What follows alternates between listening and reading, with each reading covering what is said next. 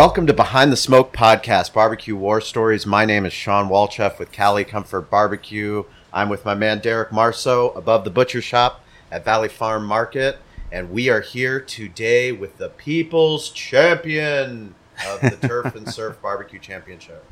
Yeah, man, it's it's awesome to to bring out Dan from uh, Encinitas Barbecue Company in the Corner Drafthouse, um, and a fellow K State alumni. Go Cats! Yeah. That's Not right. Very many Look at that. K State. K State flag in here. Yeah, not very many K State uh, alumni are out here in San Diego, so it's a rare breed. It's pretty awesome.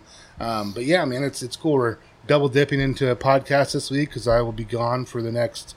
Um, I don't know. I honestly have I have no idea when I'm coming back. I do not have a return flight from Alaska. Um, I don't know if that worries me more or your wife more, because I will come and get you if I have to. no, it's it's been. I mean, I do this every year though. I mean, I besides last year, I always uh, I'm doing my annual hunting trip. I go up to my I have a cabin out in Alaska, go out there and um, excuse me, and uh, you know we get out there. Season opens on the eighth. I'll get out there on Tuesday, set up, and we go out uh, about 300 miles from the cabin and go hunt and stalk some some moose. And you know, it could be season opens on the eighth. I could have one on the eighth. Um, it's never happened that I actually get a moose on opening day, um, so I don't count on that. But you know, we're we're pretty excited. I'm excited to get out there. Like I was just saying before the podcast, I don't think I've ever felt more alive than I do when I'm in when I'm in uh, Alaska. It's uh, just something that you know you kind of decompress a little bit, turn your phone off.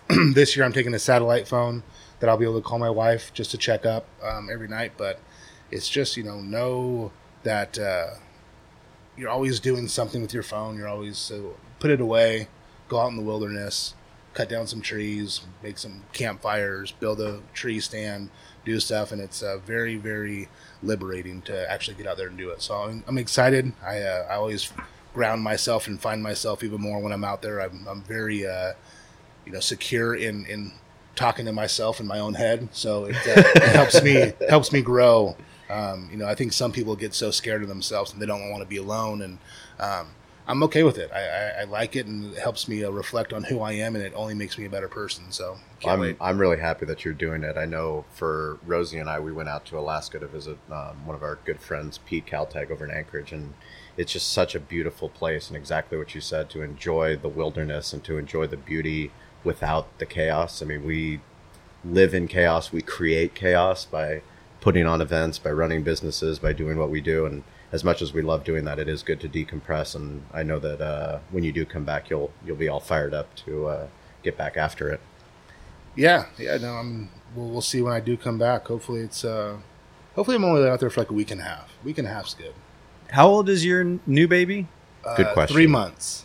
God bless your Yeah, wife. God bless your wife. Is right. Yeah, three three months. if I, if I told my wife I was going to go wander around the Alaskan wilderness for a couple weeks and leave her at home alone with a three month old baby, I You don't know just if there'd be ahead, a you leave home your to come ring. back to. Leave your wedding ring right on the on the nightstand. yeah, it's uh, you know, it was I. To, I mean, I'll even talk about it. I, I was telling my wife um, a week ago that I, I was having second thoughts about going, and I was having a lot of anxiety. I don't get anxiety very often, but I was having a lot of anxiety going. Um, and uh, she was just very open and talked to me, kind of talked about it, and she just said, "You deserve to go. I think you should go. You're it's uh, something that you love, and it's a, a purity that you have, and, and I don't want to keep that from you, and I want you to go enjoy that because I think." I mean, she didn't say this, but I think I'm a lot better person when I come back. Um, so she's probably thinking that's, like, that's kind of what she please, meant. yeah, please go Get the fuck uh, out. yeah, find it. Um, but you know, I, she she's awesome. She she understands it. She understands what I need to do to, to find myself and do those things. Um, yeah, I got a four year old, a two year old, and a three month old, and Wow. you know, Yeah. they obviously they'll be going to school, and you know, it's my three month old. He's going to be going to daycare um, for the first time next Tuesday. So that's going to be kind of an emotional day for my wife. It's our last kid that we're going to have, and you know, she's it's her last time on maternity leave. So it's uh, she was already texting me this morning. She's having a little, you know, emotional time about it, and- which is which is uh, fair. I mean, it's, it's going to happen. Yeah. So it, I I chose not to leave early on the fourth so I can help her with the kids, take them to school, and then I, I leave right after that. She's going to take me to the airport and head on out, man. Good planning. That work life balance is hard, man. It's really hard to set that time aside for yourself where you can really find your center and remember what you're passionate about and focus on relationships that are important to you and just drown out all the background noise. Sure. Well, sometimes you just have to reflect. I don't think a lot of people do that. It's you're go go go go go go all the time. I'm and I'm I'm very capable of doing that. I I don't stop. I'll continue to go. I will push. I'll knock down a wall. I just go. And these little trips for me are, um, you know, I only do it once a year, and but they're very very gratifying for, for my soul. And I, I mean, I don't want to get too deep and make people feel all weird, like I'm. But it, it's truly something that I I really really enjoy, and I, I find myself, and um, I find out what I'm doing wrong, and I figure out how to fix it, and I write all the time when I'm out there. So it's it's pretty cool. Like I said, I'm I'm really excited to do it. Um, a little nervous with with the three month old and my wife, but we'll uh, we'll get through it. But on a lighter note, let's get to this fucking barbecue, man. Thanks for coming out to the event. This is your second year or third year? Yeah, th- this is my second year at Del Mar. Okay. Um, I competed three times when the competition was up in Dana Point. Okay. Um, before I, I don't know if that Arlie ran that. Contest. Arlie ran that comp, yeah. Unfortunately, that's no longer a contest up in Dana Point. is that right. Yeah, I wasn't Dana Point sure. and Long Beach are no longer contests, um, which is one of the things we do talk about. Yeah, it's it's tough to get venues to buy into the KCBS contest. It's Sure. a lot of moving parts. So Yeah, and how do you make it a spectator event, right? I mean, how do you draw the crowds? Because that's really the the the main goal, right? I mean, is to get people to experience fantastic barbecue and get excited about barbecue. But how do you draw the the masses, right? How do you Yep. appeal to the Instagram crowd? How do you you know correct. get people interested? How do you capture their attention? Yeah, that's uh, it's one of the hard things that we have to you know make sure we do. With this year, when it was a little bit different, how we had you had to buy tickets to get in Right. as an all-you-can-eat event. That's one of the hurdles that we ran into. It's like how do you get them to really be excited about an all-you-can-eat event? Um, we talked about it, but it's uh, Gene and, and Arlie were saying that it's never been done before. An all-you-can-eat barbecue event for KCBS has never Where been it's done. exclusively, that's the only way you can come to the event. Right. Like And- there's events where you can buy all you can eat as like a VIP package of the event, Hmm. but this is where the only way to get into the event is to buy an all you can eat. And you know, for Derek and I, it's looking at contests. Yeah, it might not have been done in KCBS, but if you look across food events in San Diego, food events in California, like forty dollar ticket for all you can eat championship barbecue, seafood, desserts, and five craft beers. I mean, fuck, that's an amazing smoking That's an deal. amazing price. Yeah, I mean, I've been I've been to plenty of you know beer festivals Yeah. or bacon festivals or burger festivals. I've worked at them and I've gone as a spectator, and I can't think of a single one that you get that much for forty dollars. Right. Yeah. And and and you guys did such a great job of assembling the people that are kind of the big players in the barbecue world in San Diego. You know, you had Andy Harris out there with Grandy Old Solid Grand Barbecue. yep. You had Corbin. You had Coop. You know, I mean, I- Coop. We had Han- Chef Hannes, Hannes. I mean- came out there from Pioneer, and yeah, it was that. That's a that's a testament to the West Coast barbecue movement. To be honest with you, Yeah. and like that's one of the things that excites Derek and I the most is having someone like you who's a restaurateur. Mm-hmm. You know, owning Corner Drafthouse, which I mean that blew my mind that you guys have probably the most exciting restaurant in Bankers Hill, which is where me and my wife live. And I've watched you guys open up. Had no idea it was you. Had no idea you were into barbecue. But you guys have this thriving business, and then to know that you guys not only come out to compete in Del Mar, but you buy into the people's choice. You know, the PC side of not only competing in the KCBS, the Kansas City Barbecue Society, the contest, but then doing all the extra parts that it takes to put on an event so that we're not Dana Point, so that we're not Long Beach. Right. You know, we want to continue to grow this thing, and the only way to do it is to find people like you. Yeah, but we almost didn't fucking let him in this year because of last year's debacle. What happened last year? Motherfucker brought a keg. Oh, I don't know if that was ever He, proven turned, to he be tried true. to he tried to turn it, turn it into a beer house. I didn't know if you were going to bring that up. I guess it's behind the smoke. This is You might well behind- fucking behind the smoke. I thought, I thought we forgot really about happened. that. No, Yeah, it was uh, keg stands on the fucking school bus. Like what the fuck? yeah. So uh, Premier wasn't really down with that. No, it's, it's hard. It's hard as an organizer to. I mean, I wanted to get in there and have fun with them too, but it was like, fuck, we can't, we can't be doing this.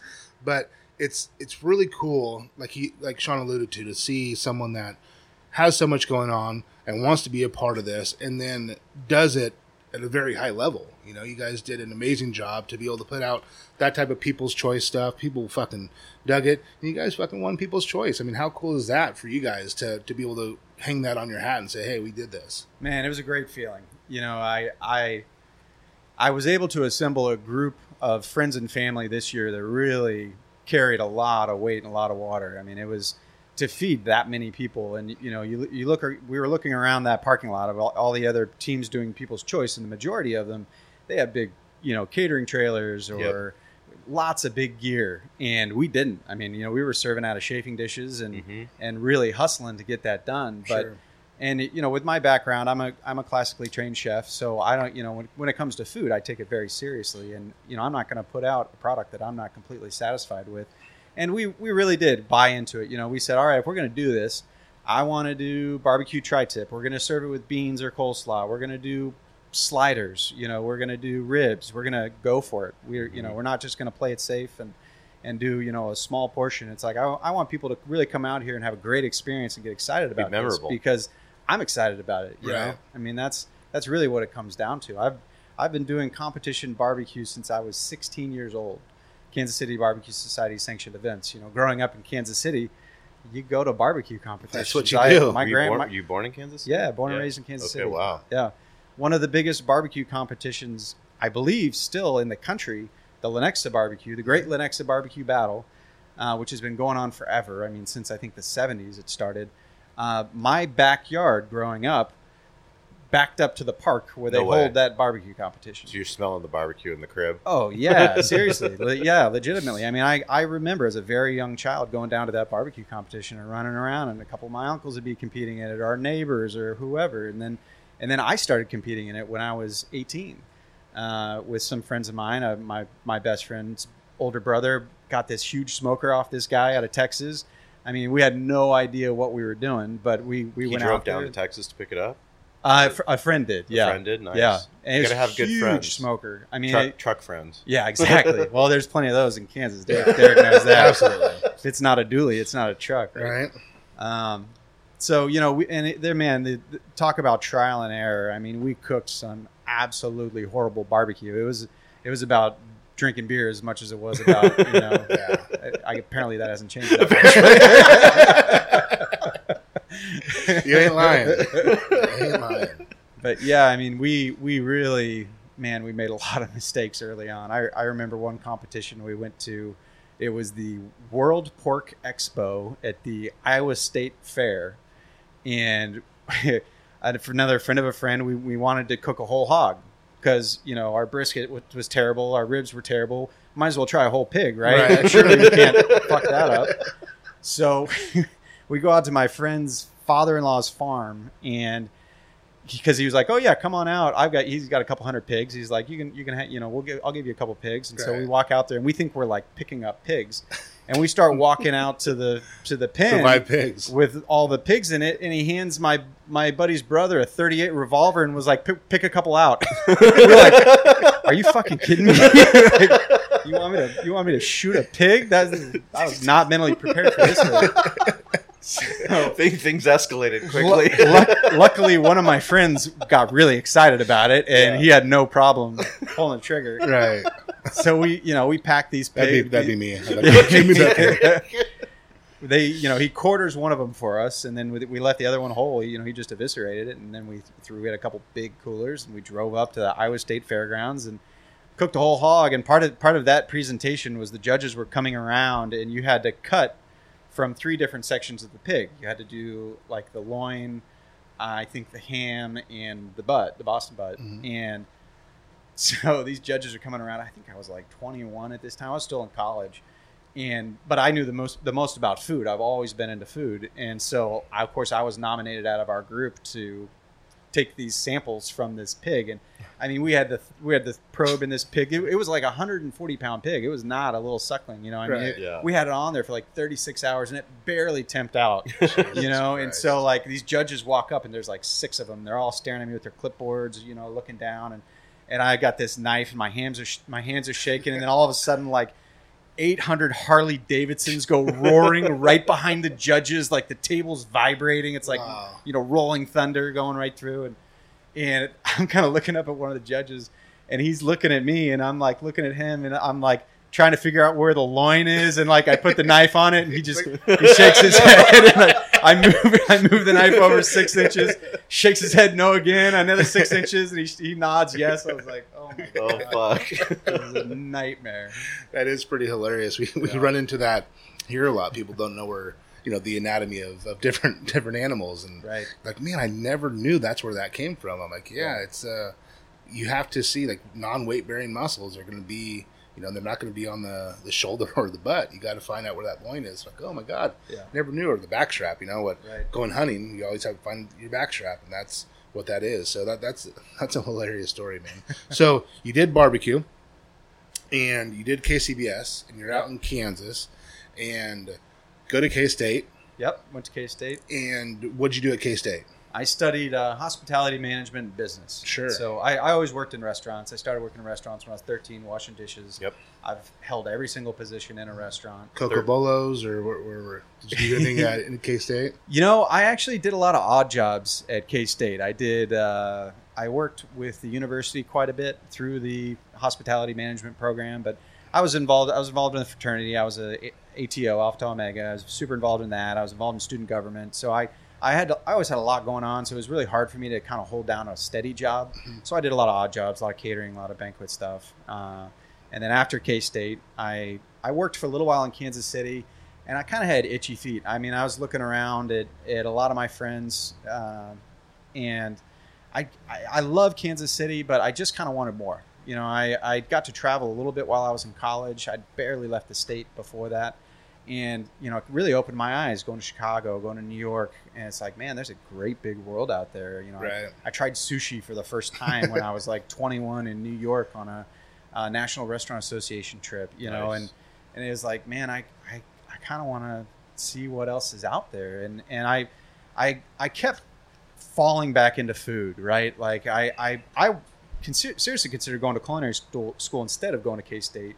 And my parents kind of talked to me out of it. You know, get a get a regular degree, and if you still want to go, you can go after you know after school. Sure.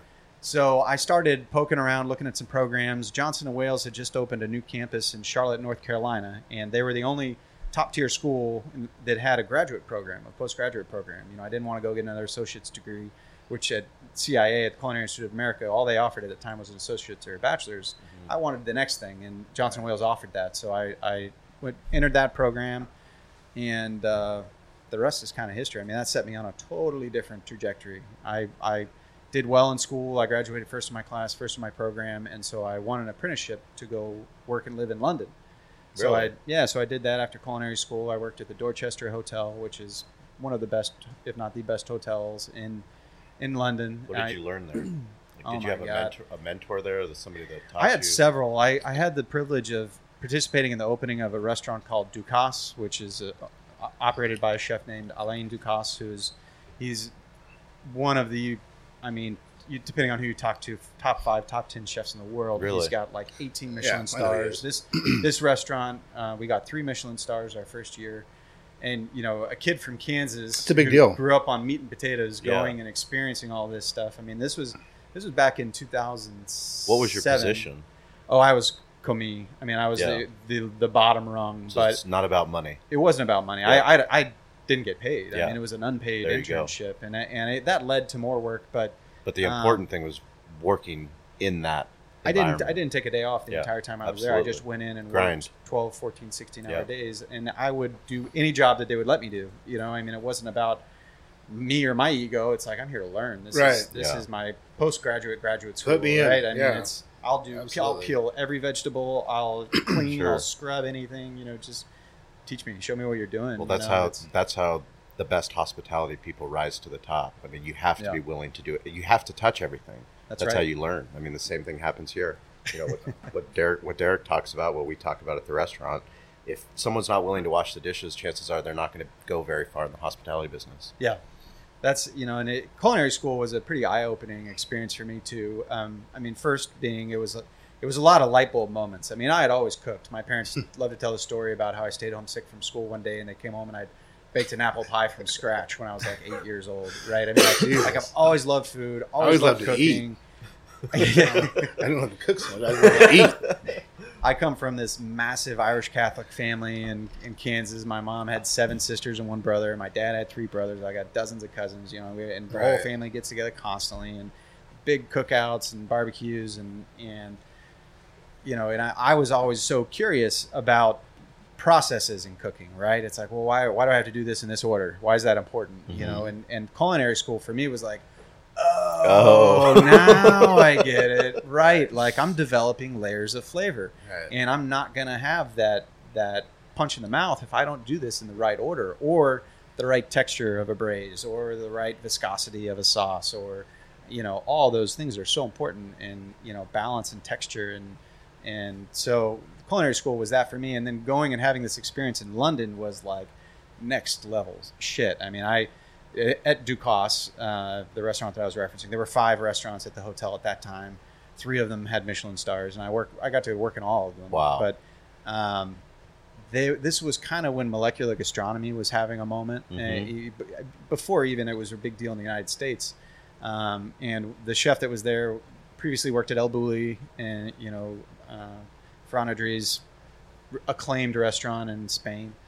And so he was kind of marrying this classical French technique with this modern, these modern techniques that I mean, it just made my head explode. It was so cool, um, kind of watching that happen, and and uh, all around great experience. And then And to that kind of be a part of it, right? That's Yeah. that's yeah, a, of the f- coolest a- a- a fly on the wall. You know, I, I can't I can't take much Well, no, I mean, credit yeah. for the success of that restaurant or anything like that, but it was an amazing experience, and I, I learned a lot. I learned how to respect food in a way that I didn't know before. Right. Um, and then then that led to my next job, which was at the Waldorf Astoria Hotel in New York. Really? Yeah, Wow. yeah, I. I worked there for a while, and it was, that was an amazing experience too. Big deal. Yeah, yeah. Coming it- to America. I mean, Right. no big deal. Welcome to the Waldorf Astoria. Um, you know, and that that that place is was a food factory. I mean, we did on average five thousand hot meals a day. You know, and that's that includes How many? Five thousand. Well, they, they have five thousand on staff, and it, most days there's about thirty five hundred people there. So Five just through thousand the- on staff. Yeah. Just in their culinary department. No, no, no, Oh, no. the, The, hotel. whole hotel, housekeeping, Still. maintenance, banquet staff. Yeah, That's insane. it's a city. It's an entire city block. It's the biggest kitchen in on the island of Manhattan. It's the entire second floor of the building, and that the base of the building is one entire square city block. It's insane. Jesus. Yeah, there was 36 different function spaces.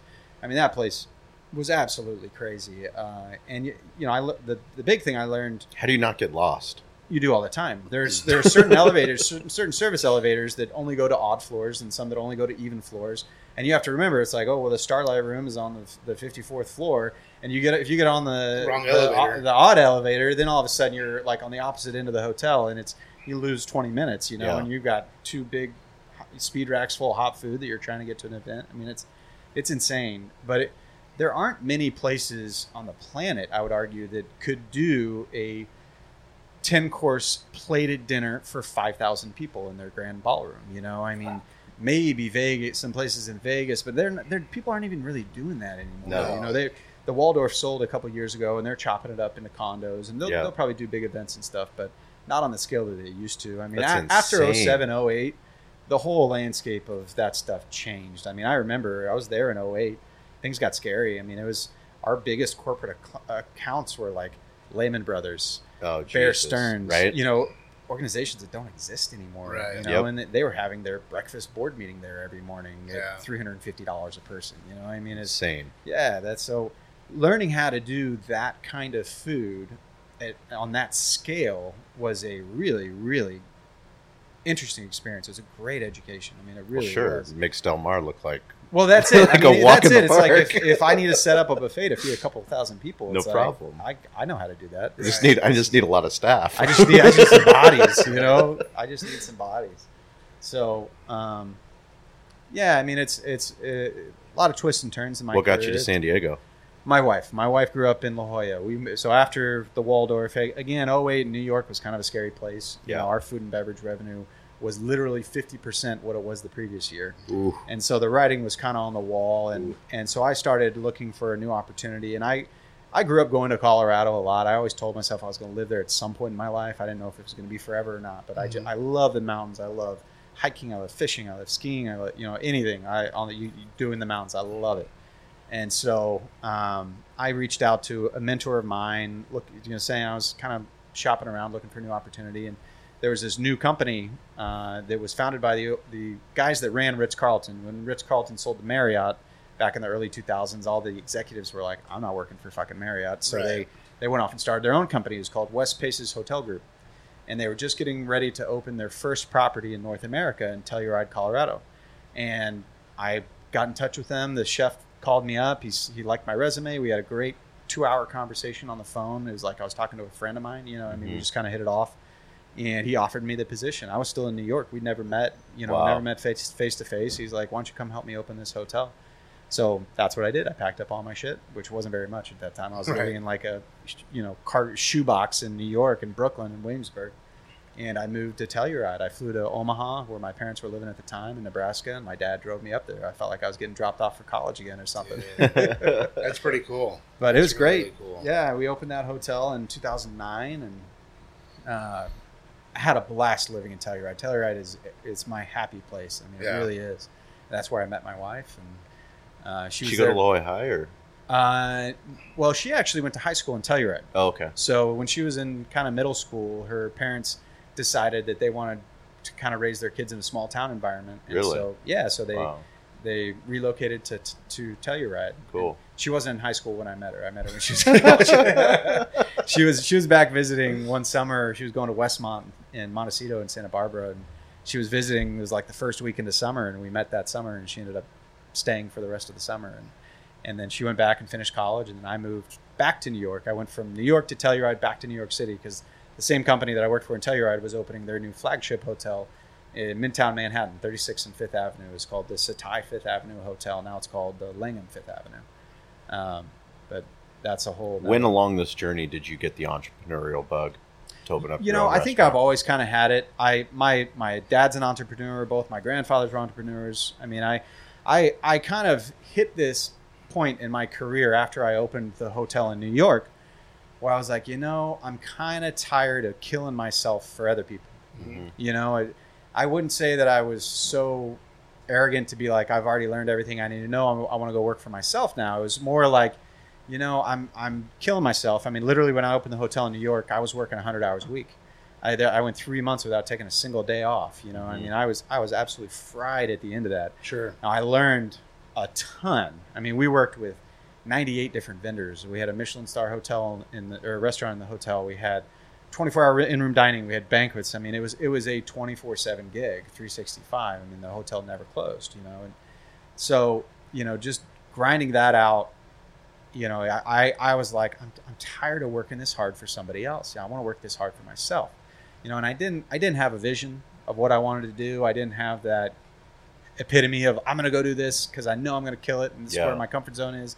You know, forever I used to just daydream about concepts. So I want to open up Asian fusion. I want to open up a barbecue joint. I want to do a steakhouse. And I want to do it right with a dry aging room and that, you know all this stuff that I've learned and all this stuff I've been exposed to and all this stuff that I've seen that I'm passionate about.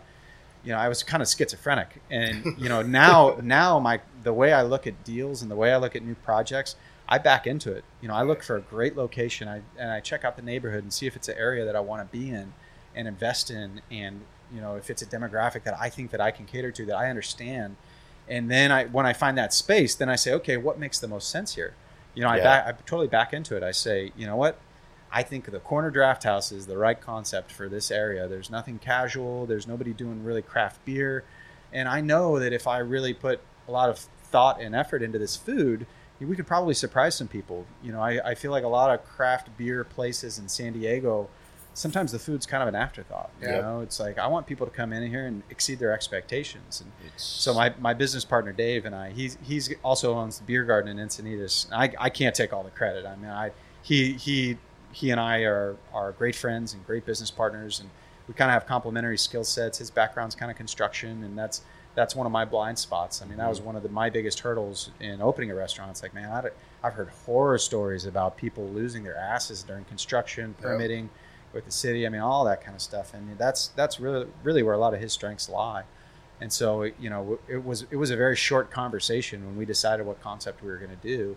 It was like, man, it totally makes sense. There's nothing casual. There's no place where you Mhm. can, take a group of people for brunch, or go sit by yourself at the bar and have a burger and watch a game, or take a date, you know, have a date night, or And it's not just, I mean, some craft beer. I mean, you have 70 taps, right? seventy taps. That's right. 70 yeah. taps, Yeah. and you guys are open. Is your food open the whole time while you're. Uh, well, our our, our full kitchen is is open till ten. okay. And then on Friday and Saturday night, we we keep the kitchen open, serving a late night menu till eleven o'clock. Okay. And, And then, then- that, then the store closes?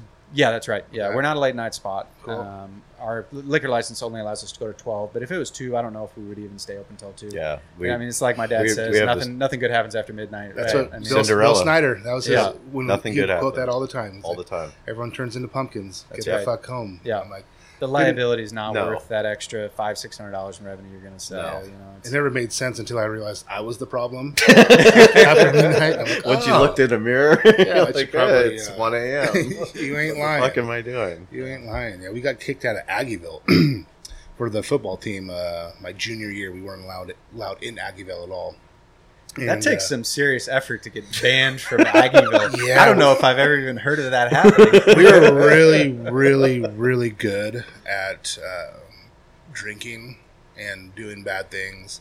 And uh, yeah, coach just like you, you're, you're. It wasn't. It wasn't anyone like the police or Oh, anything. It was our coach. It I was like, going to no. say the businesses probably missed you guys. Oh, well, don't kid yourself. I was still there. I was like, if you guys see anyone in football, just tell me to go hide. I'd hide in kitchens and stuff. Um, I don't know how you hide in the woods, but you're not very. You're pre- it's pretty easy to see when Derek's coming. No, it's. Uh, I'm, I'm nifty, dude. I'm nifty.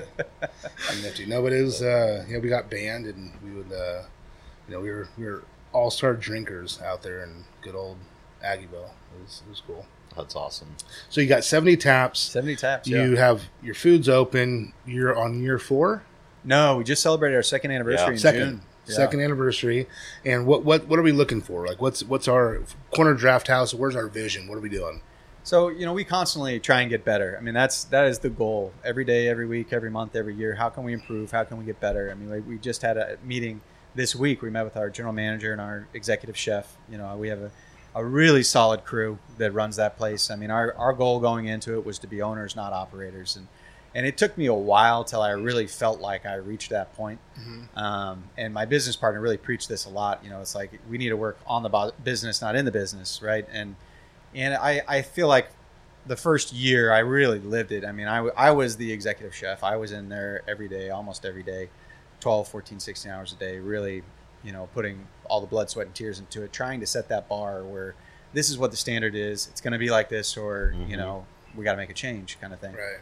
Um, and it, our our opening staff, I mean, it was we still have quite a few people that open that restaurant with us, which Yeah. is incredible because you know you guys know how high the turnover, Turnover rate is huge in our industry. It's brutal, sure. and it's so expensive interviewing and hiring and training and firing. You know, I mean, Unbelievable. It consumes time, it consumes resources. It's frustrating. And, and it's disruptive to the business because you know you have someone that you you know maybe it's their first night serving and they don't have a lot of confidence and you have you, every day you have new people walking in your restaurant as guests. You want Yep. them to have the best experience possible every time. So I mean, the the being able to kind of stay take a step back now and really work on the business. You know, some one goal that we set for ourselves this year is we want to start having beer dinners where we're partnering with breweries and they're coming in and we're featuring some of their experimental stuff and we're going to pair it with our food and it's a you know multi-course dinner kind of thing that we sell tickets to and it's something that you know we don't it's not something we're doing to make a lot of money on but it's Right. something to provide a new experience for our guests and we have such a loyal local following in Bankers Hill and Hillcrest and some of the surrounding areas. I mean, it's it's most nights it's like Cheers bar walking in there. You know, You I guys mean, have I've- done a phenomenal job. yeah, and, and a that's phenomenal job. and I give all the credit to our front of house staff. I mean, we've certainly fostered a lot of relationships with people in the area, but you know, they they know everybody's name that walks through the door, and they know what Mhm. their favorite drink is, and they know what style of beer that they like. And if we just get a new, you know, hazy IPA, IPA, and Rich is coming in, and you're like, "Hey, Rich, we just got this new hazy IPA. It's great. You know, you got to try it." Rich is like, "Oh, that's awesome." You know, that extra step, that extra touch of hospitality. I mean, that is it makes or breaks you. It really does, I've- especially in this. I've lived in Bankers Hill since 2006, and I've watched, I believe, two different restaurants. One of them was a French restaurant, another one I don't remember. But the way that it was so secluded and it was so stuffy, you guys opened everything up. You opened it up, and yes, you're on the corner, and you celebrate the fact that you're on the corner. You're across, you're like you're right by Balboa Park. I mean, you're literally an anchor within the village, letting everyone know, hey, this is a spot you got to come and not only have great beer, but have great food. Yeah. You know, and that was something for us getting into the restaurant business. So many sports bars were serving shitty food. Yeah. We're like, why can't we just have great food and also have the game on in high def? Like, Right. Why can't that happen? And you know, fortunate for us, we were able to make that happen here in Spring Valley. But what you guys have done in Bankers Hill is so cool because it's so different and unique. Yeah, you know, I, and again, I gave my I give my business partner Dave a lot of credit. I mean, we we got into a bit of a dust up with the homeowners association upstairs about about about the That's the dirtiest word you've ever said. It's the dirtiest thing you can say on this podcast. well, I mean, it, it was it was it was a real challenge. I mean, we we we bought the French restaurant Uh-huh. right because we saw a lot of potential. Again, there was nothing casual in the area. Nothing. It's a very it's a good demographic. People have money. You know, they, they go out to eat a Build, lot. they're They- building shitload more condos. it's incredible the amount of residential constructions going on down there. I, that Fifth Avenue is going to look like India Street Yep. in five years. Mhm. Um, but one of the big things that we, we were excited about was this ability to use these patios. You know, the patio that was existing, and then we added two sidewalk patios on Yep. Fifth Avenue and on Laurel. And so we got into the kind of this dust up with the homeowners association, and and it delayed our start date about five months. Which you know, the luckily the French restaurant was still operating at the time, and you know we hadn't closed the deal yet. And so what it really did was it bought Dave and I a lot of time to really plan it out and say, you know what, all right, I want this area to have this kind of feel. We're going to do lower seating with comfortable booths where people can go, and then we're going to have these big high top community tables where groups of people can come in and hang out. And or we had we had this lower area with this great big, beautiful tamarindo wood table where you know you can have private parties, and then and and Dave and I, I mean, and a group of people, we built that whole thing out. You know, Mhm. we we didn't really work with a whole lot of subcontractors, and and that's Dave's background. He's a he's, he's a GC. I mean, he Mhm. knows. He literally.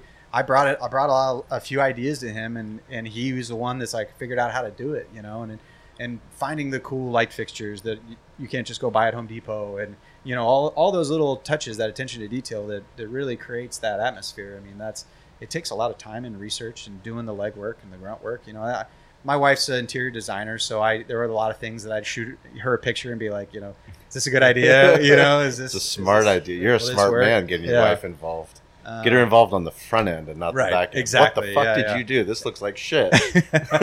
she is my harshest critic, and I, I am grateful for it because you know you there are a lot of people out there that'll just tell you what you you know they think you want to hear, and sh- she'll be the first one to be like, "That's not right." You know, Right. you- I know you can do better than that. You know, it's like, Well, transparency Right. is huge. yeah, You know, when you can actually have someone that's you know they're not saying it just to be a dick.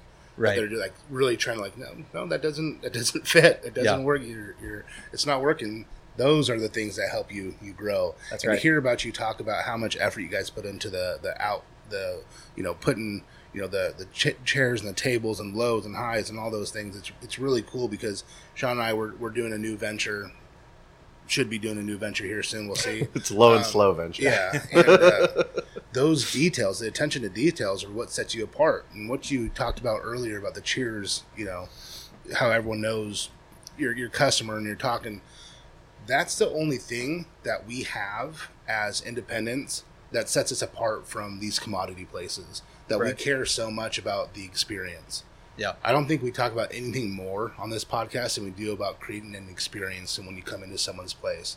So as an entrepreneur, if you're going out and you're looking to get, you know, a new store, restaurant, whatever you are, whatever you're doing, you have to do something that sets you apart from everybody else and you have to create that experience that people want to be at your establishment. You're doing that. And that's just that's just awesome. I mean, we, we're, we're proud of you, man. That's I really, really cool. it. Yeah, So why someone that's running your new business? Why are you crazy enough to get involved with barbecue competitions? Is it the bug? Is it the is you just can't get away from the Kansas City? you know, it's it's. I took about a decade off when I was, you know, cooking professionally. Oh, you didn't have any time in the hundred yeah, hour work week. hour work week. Yeah, yeah, I mean, it's Add a couple slow if I smokes had a, if I had a weekend off in there, I probably wasn't going to go stay up all night and cook. Uh, Um, but definitely the bug, man. You know, it's it's competing. It's you know, you you have your friends over, you have your family over, you smoke some ribs. Oh, those were the best ribs I've ever had. In the back of my mind, I'm like, I, I don't know if those are. You know, Yeah. it's like I want to go compete. I want to go put my ribs up against the the guys that do this 26 weekends out of the year, Yeah. and they have the hardware store in their you know in their trophy case at Correct. home, and the you know, and it, and it, it's it's always frustrating, right? You always get your hopes up, and you're like, oh, I, I know I placed this Yeah. year. I definitely placed. It this doesn't matter how well you did in a di- one category when you get in some other category, like, damn it, Yeah, like we fucked that up. I wish I didn't fuck that totally. up. Yeah. so I mean, it's it's it's total heartbreak, but you know, you get that one call, it's like all of it's worth it. yeah. right? And and this year, the way you guys structured People's Choice, I you know I was really excited about it to see what it was like. I mean, like we were saying before, it's like to, to be able to provide that competition barbecue experience for the general public that maybe didn't grow up in Kansas City with their backyard being one of the best barbecue competitions in the country. You know, it's like I I love I'm barbecue is something that I'm passionate about, and it's something that I love. You know, and, and I I I can't speak to Cali Comfort's barbecue. I, I've Mhm. been to Grand Ole Barbecue Asado. I've not been to Corbin's. I've been to Coops.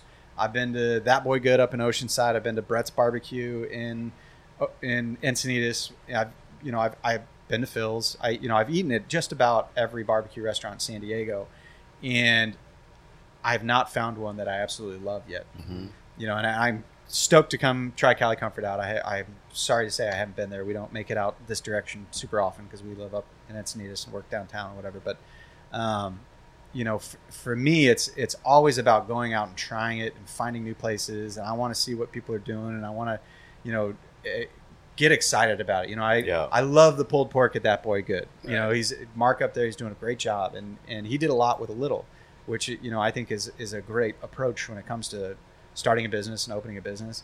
Um, but part of it for me, I you know I keep coming back to barbecue.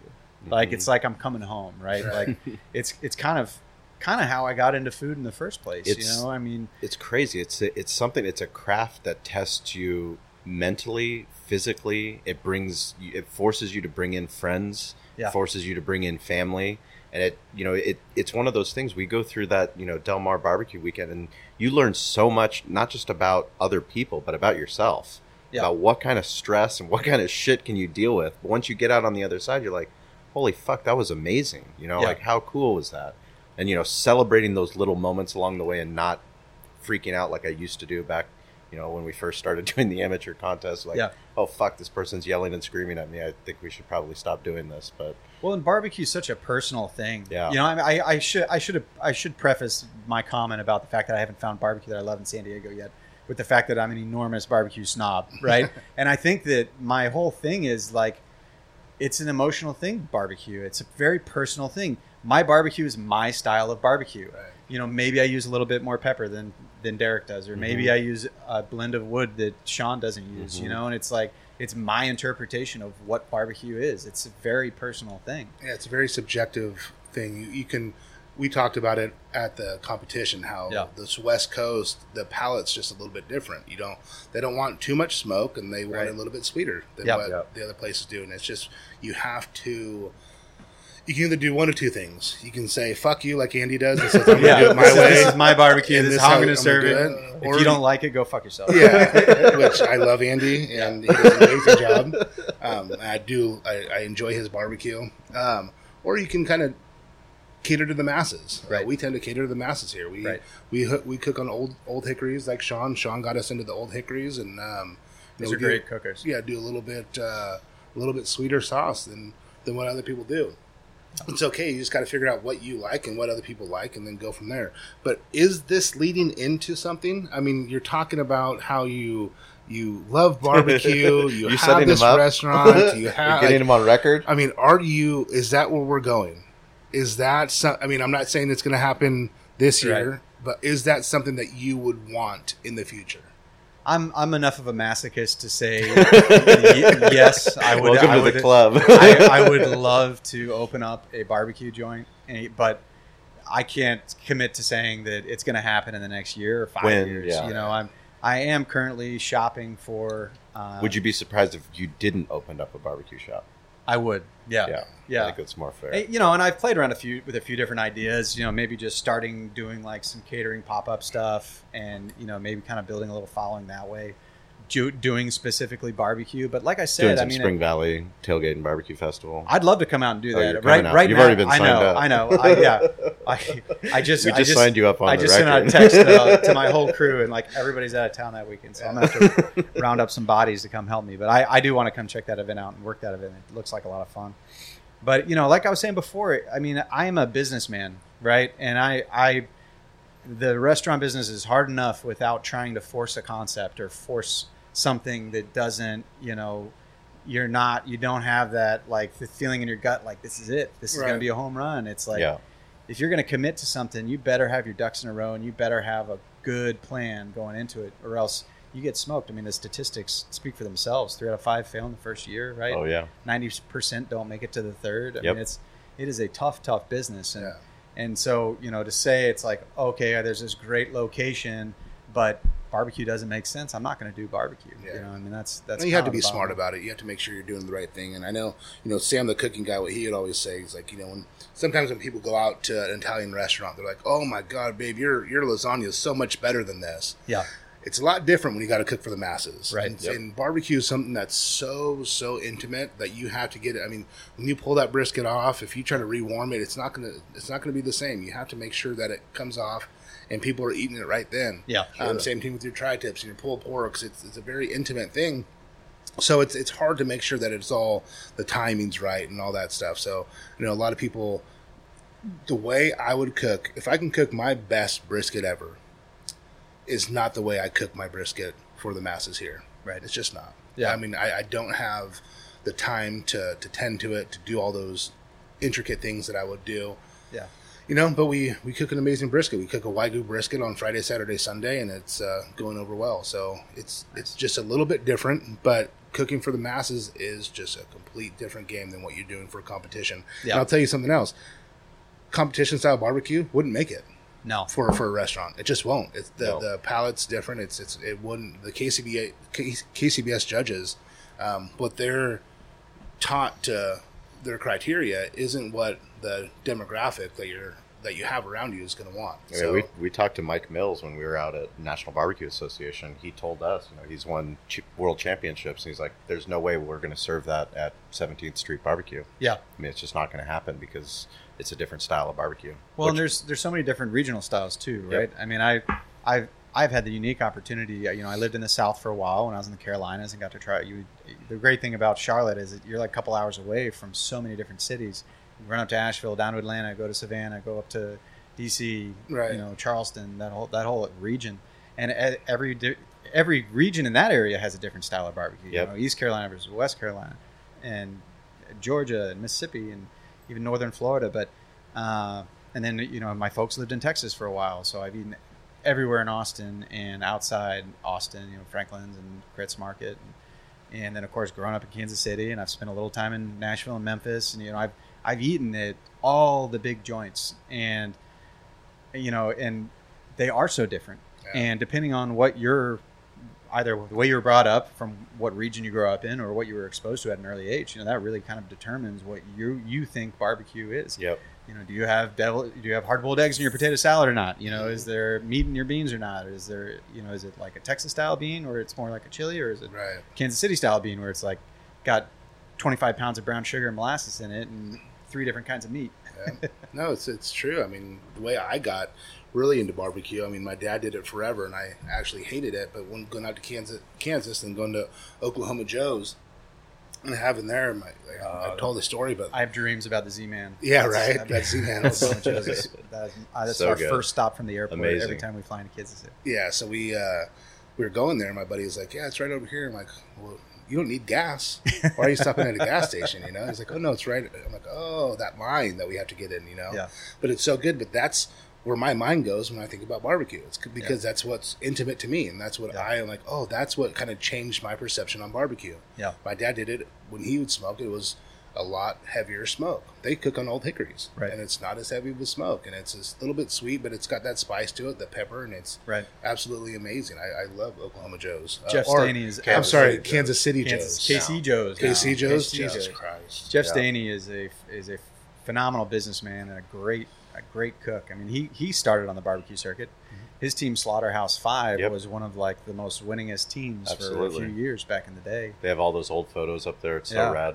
Yeah, Yeah. and he he started actually at the Lenexa Barbecue. That was that was his first It's competition crazy. he ever did. Um, but you know, and then he, and he had kind of a different path. He worked for U.S. Foods for years. He was he did sales for those guys, and so he kind of had a unique perspective too, understanding kind of the vendor side of things and understanding where where product comes from and Sure. the importance of starting with the best quality product.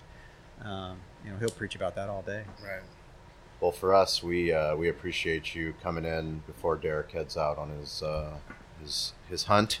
Um, coming in to talk to us about your Del Mar experience. Uh, you guys were very very. It was so cool to watch you and your team work the way that you did, and you know embrace the process.